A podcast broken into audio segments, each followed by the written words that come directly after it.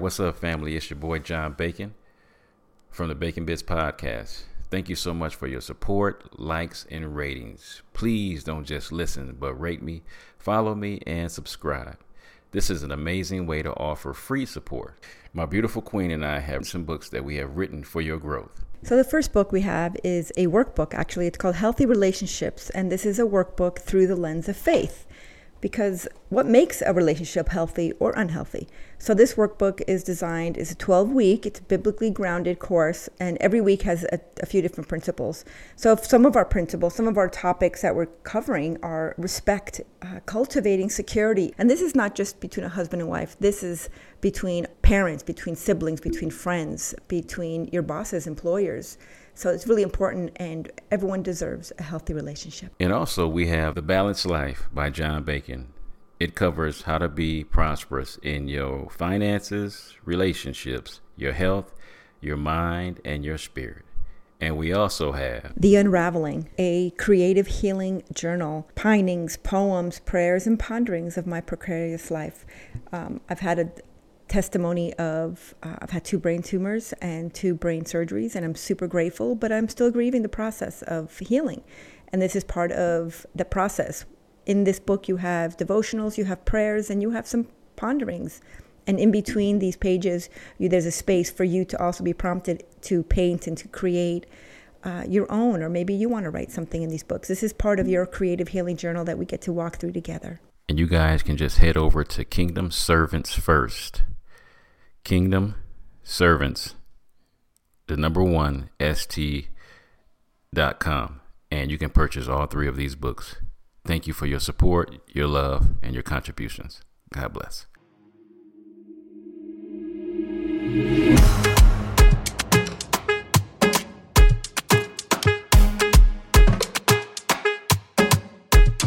Welcome, family, to another Bacon Bitz podcast, where we desire for you to take the bits of information and immediately apply them to your life for success.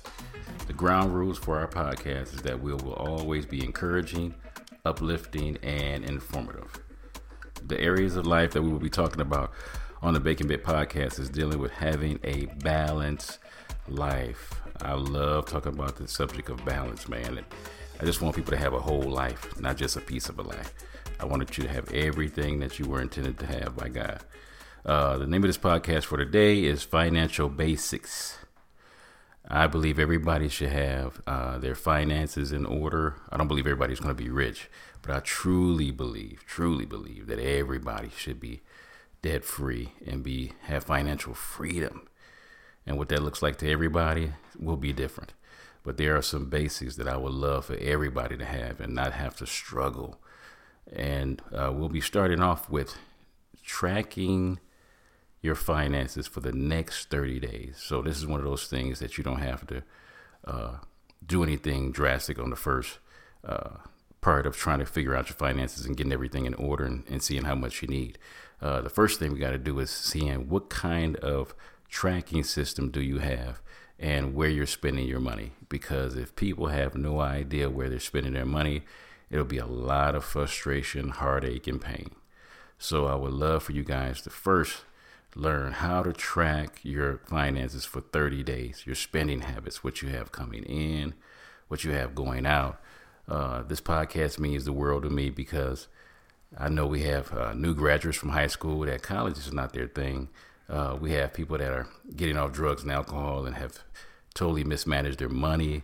Uh, we have couples that are just getting into a relationship uh, and want to get married, and so we always have to understand, like, man, what do you do with the financial situation? Because you know we've been told 50% of uh, marriages end in divorce because of finances, and a lot of people, you know, it's a very frustrating thing for people to uh, handle their finances, to deal with their finances, to know how much you need to survive, how much you would like to have, uh, to sit down and actually study yourself and see what would you really love to have where do you need to be to feel comfortable and how long is it going to take. But in order for us to do that there are some basic things that we have to cover that's extremely important and that is tracking your finances for the first 30 days. And when i say i want you to for the 30 days to write down everything that you spend and everything you got coming in for 30 days. And that's everything, whether that's, you know, your mortgage payment or your rent, whether that's your auto insurance, health insurance, uh, out of pocket, out of pocket, excuse me, medical costs. It has so much to do with your life insurance. I hope you have life insurance. That is one of the tremendous things that people need to have. If you want to increase your net worth uh, by a whole lot, I would highly suggest that you get some life insurance, man. Extremely a great way to uh, increase your net worth quickly and efficiently. Uh, your electric bills, man, we got to understand like how is that electricity running, and why does this mean so much, man? Because people have a frustration, a frustration. I mean, a terrible frustration with people that are around them that are always constantly asking and begging for money and when you don't have anything to be a blessing with somebody with because you're mismanaging your money, it's it's really frustrating, man. So tracking your uh, water bill, if you have a water bill, uh, groceries and restaurants, you know we always go love going out to eat. Uh, I think I've told you guys before that I had to tell my wife about my side chick, which is Wendy's. Uh, I love going there. Uh, that's one of the, that's one of my spots I know I can go to get a, a meal that I like and but that stuff adds up after you know amount of time. So groceries, uh, toiletries are a big one. You know, all of our hygiene products. And a lot of times we don't track uh, how much we spend on whether it's makeup or cosmetics or uh, hair care products or whatever that may be. So that stuff really adds up after a while. So you definitely want to uh, take heed to that.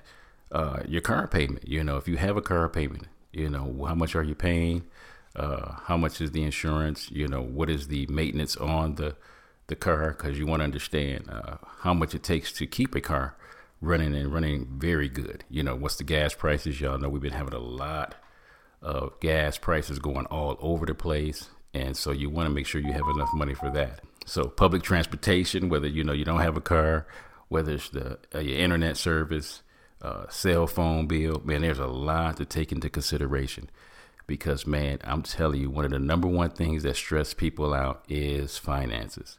And if you can get that thing in order, man, it's gonna make you feel so very good. And I love telling people I, I usually spend about 15 to 20 minutes every day of my day, first thing in the morning, usually seeing what bills cleared, which ones didn't, uh, uh, when I'm getting paid, and things of that nature. And then once that 20 minutes is over, for the next 23 hours and 40 minutes of my day, the last thing I think about is is money. So, man, tracking your finances for 30 days is a beautiful thing because it keeps you uh, calm. It keeps you knowing. Because one of the things that people always tell me that they have a fear of is fear of the unknown. So when you know where your money is going and you know you, what you got coming in, that is one of the greatest feelings in the world because it helps you from stop stressing, stressing, stressing, having anxiety, uh, worry that doesn't need to be there because you know exactly what's going on with your finances. So 30 days of tracking your finances is a phenomenal thing. And then it's this other thing that people don't want to do, but man, please do this for me because I hate people stressing over money. Pull up your credit report. That's a big one for a lot of people because when they see that score, it's shocking. When they see that score, it's disappointing. Uh, for those who work on their finances, it's a beautiful feeling. Uh, I've been there and done that. Uh, had to file for bankruptcy back in 2007, and it was one of the most humiliating things in the world because I had good money coming in. I was working two jobs and still was mismanaging my money so badly that I had to end up filing for bankruptcy. So I totally understand for those of you that uh, have mismanaged money, uh, whether you've blown it, drugs and alcohol, whether you've just blown it from just uh, overspending in your life, man, I totally been there and done that. But I can gladly say to you this day that I'm working at on an 800 credit score, and not to brag, but just to let you know that you can go from filing for bankruptcy to getting a phenomenal credit score. So, with the hard work and the things that I'm going to be asking you to do to get your finances in order, we're going to work on getting that credit score as high as we can possibly get it. But it calls for you first to pull a credit report. And on that credit report, you're going to see some things that's on there that, that you didn't put on there. So that's the beauty of knowing that you can always put a report into the credit bureau and let them know, you know, what things that you need to take off your credit report so that they can take off uh, and add on a few points, excuse me. There's some things on there you can go to the credit people that you have credit discrepancies with and, and do some of the things that most people wouldn't do. One of the greatest things that I did as a person that was truly trying to get their credit back in order was I called credit card places and let them know, you know what? I was young, I was stupid, I was making some uh, just drastic, stupid decisions when I was running my credit. And I would like to see if you guys can do anything to help me bring my credit uh, credit debt down, credit payment of how much I owed. And you know, a lot of them would actually cut my uh, bill in half because I called them and admitted to them that I was making stupid decisions. Now, we're not going to, all of them didn't do that. Let me let you know that for a fact. All of them didn't do that. But the fact that I had three credit card companies cut the bill in half just because I admitted my stupidity, uh, my self inflicted nonsense, sin as I call it, uh, and they helped me out with getting my uh, finances in order. So, whatever you can do to get that credit score fixed, man, we're going to work on that. So, part of that is pulling your credit report, whether that's with Equifax or TransUnion. Uh, if you pull it up on your phone for some uh, banks, they actually have your FICO score on your uh, bank account. So you can always pull up your uh, credit that way. But man, please, family, get that credit score in order. So when you get that credit score in order, you start tracking your finances, man. When I say it's going to make you feel so good to know where you're at, because a lot of people's stress is, once again, fear of the unknown. They don't know where their credit score is at, they don't know how much they owe people, and they don't know where their money is going. But once you start taking 30 days to invest in you, every broadcast we talk about is going to be talking about investing in you. When you invest in you, take charge of your finances. You're going to be such a blessing to those that are around you. You're going to be such a blessing to yourself because you are going to be less stressed, less worried, and have less anxiety about your financial situation by doing the things that you need to do to get your finances in order. So, those are just two things that can help with your credit and help with your finances. Because, man, a fifth of your life, think about it, guys, is with finances. You know, uh, I think about how much I've been able to pay less to different credit uh, places because the, the credit score was up. And also, when you get a loan, they will give you a way better rate if you have a better credit score than if you don't. So, one of the things that you want to work on is your credit score because it helps you get better loans at a lower rate and they will give you a, a bigger uh, credit line if you have good credit. So that's one of the things you want to think about when you're getting your credit fixed. Is like, man, look at all the things that I'll be able to do. If you're trying to start a business, if your personal personal credit is good, it helps you with your business credit. So you want to think about all those things as you're getting your stuff together. It really is a big blessing by having those two things in order. So one of the major things that we have to think about sometime is how do you look at money? How do you look at money? It is so very important of your your take on how you see money. And sometimes I ask people, you know, uh, is money good or bad? And you know, sometimes we have a tendency to lean towards the bad if we're mismanaging it, and if good, if we're if we're living good and the money is coming in really good. But we have to understand that all money is is a tool. However, you use that tool, it will work. So we have to think about it. So uh, a flathead screwdriver is designed to take screws that are flathead and being able to unscrew them. One thing with money, you have to understand all it's supposed to do is do what you tell it to do. But unfortunately, what we end up doing is getting emotionally attached to money. Because one of the scriptures in the Word of God says the love of money is the root of all evil. Notice what that scripture says the love of money. It doesn't say money is evil, it says the love of money is evil. And that's because all money was ever meant to be was a tool. And how you use that tool predicates a lot of how we feel and how we have our emotions attached to the very thing that we call money.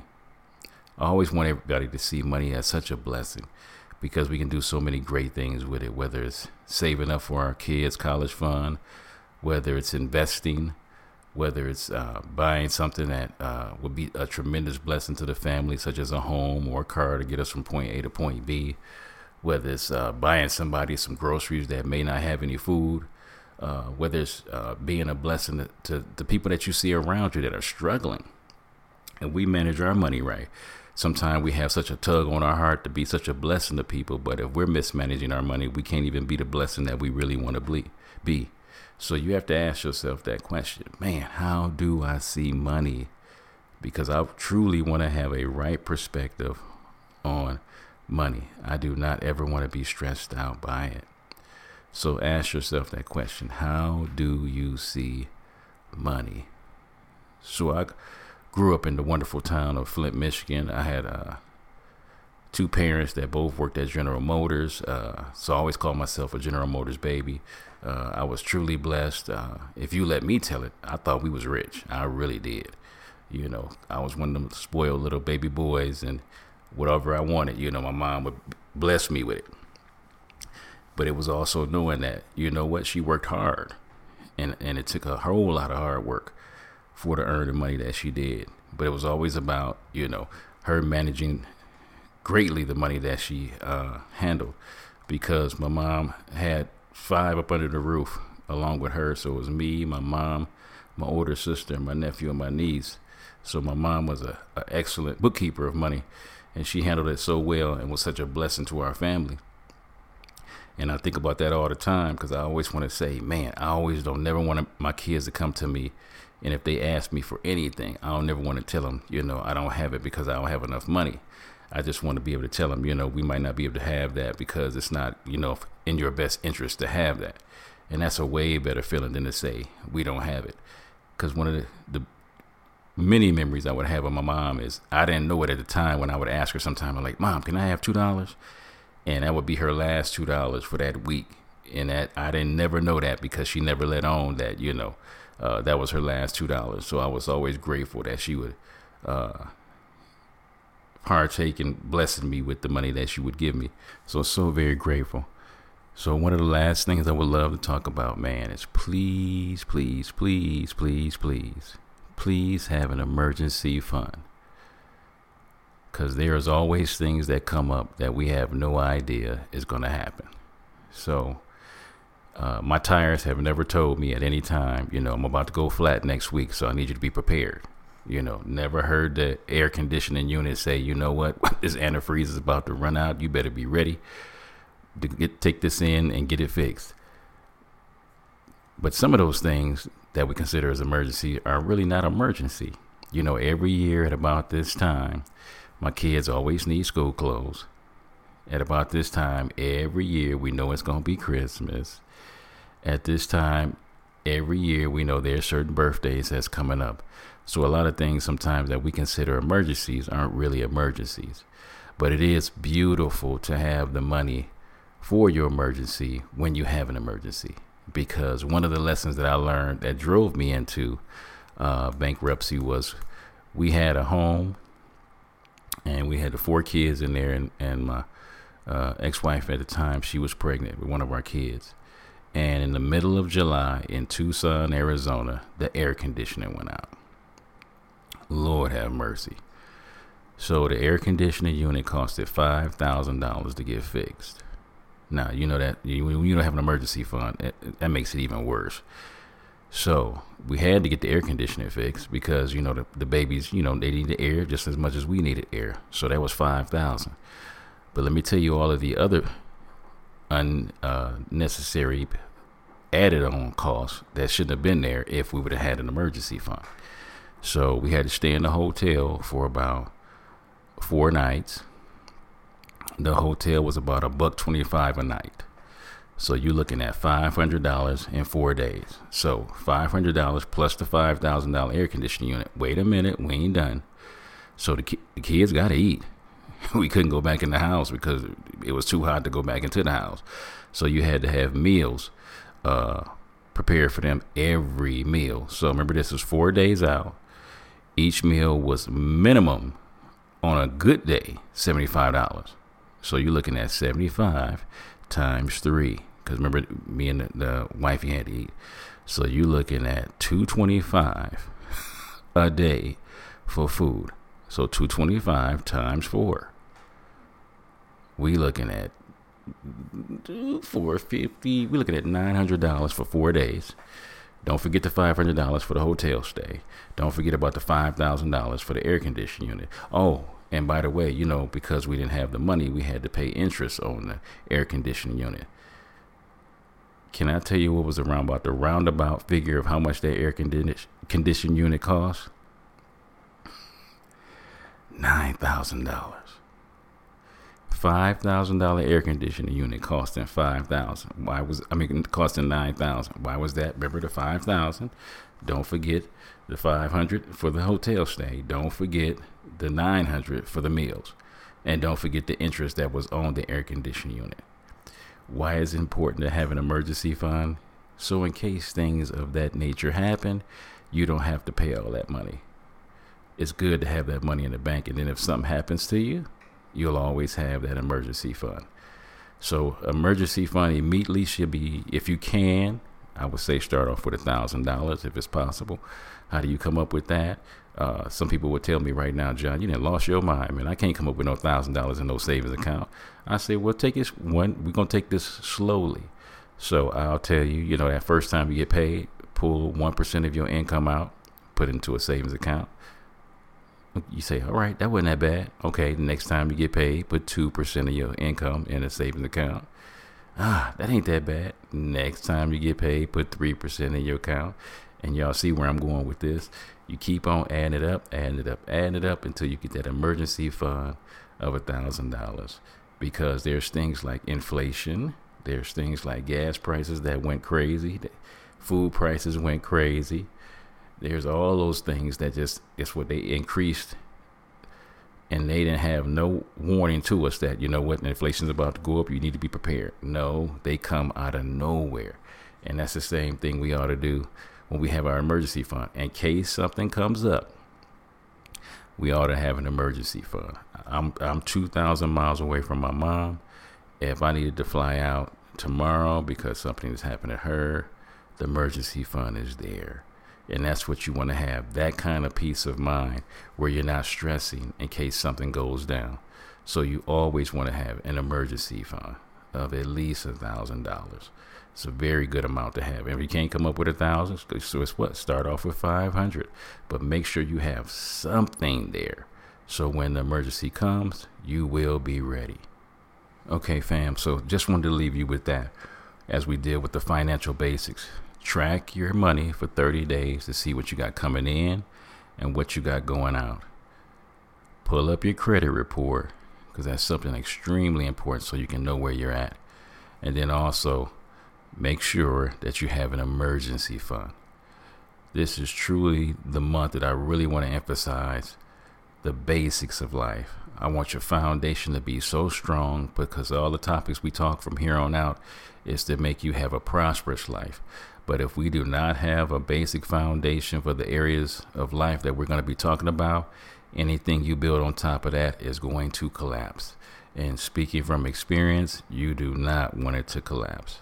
This is your boy John Bacon with another segment of Bacon Bitz. And don't forget to head over to kingdomservantsfirst.com. Kingdom Servants, the number one, st.com, and purchase all three books. Love you guys. See you next time.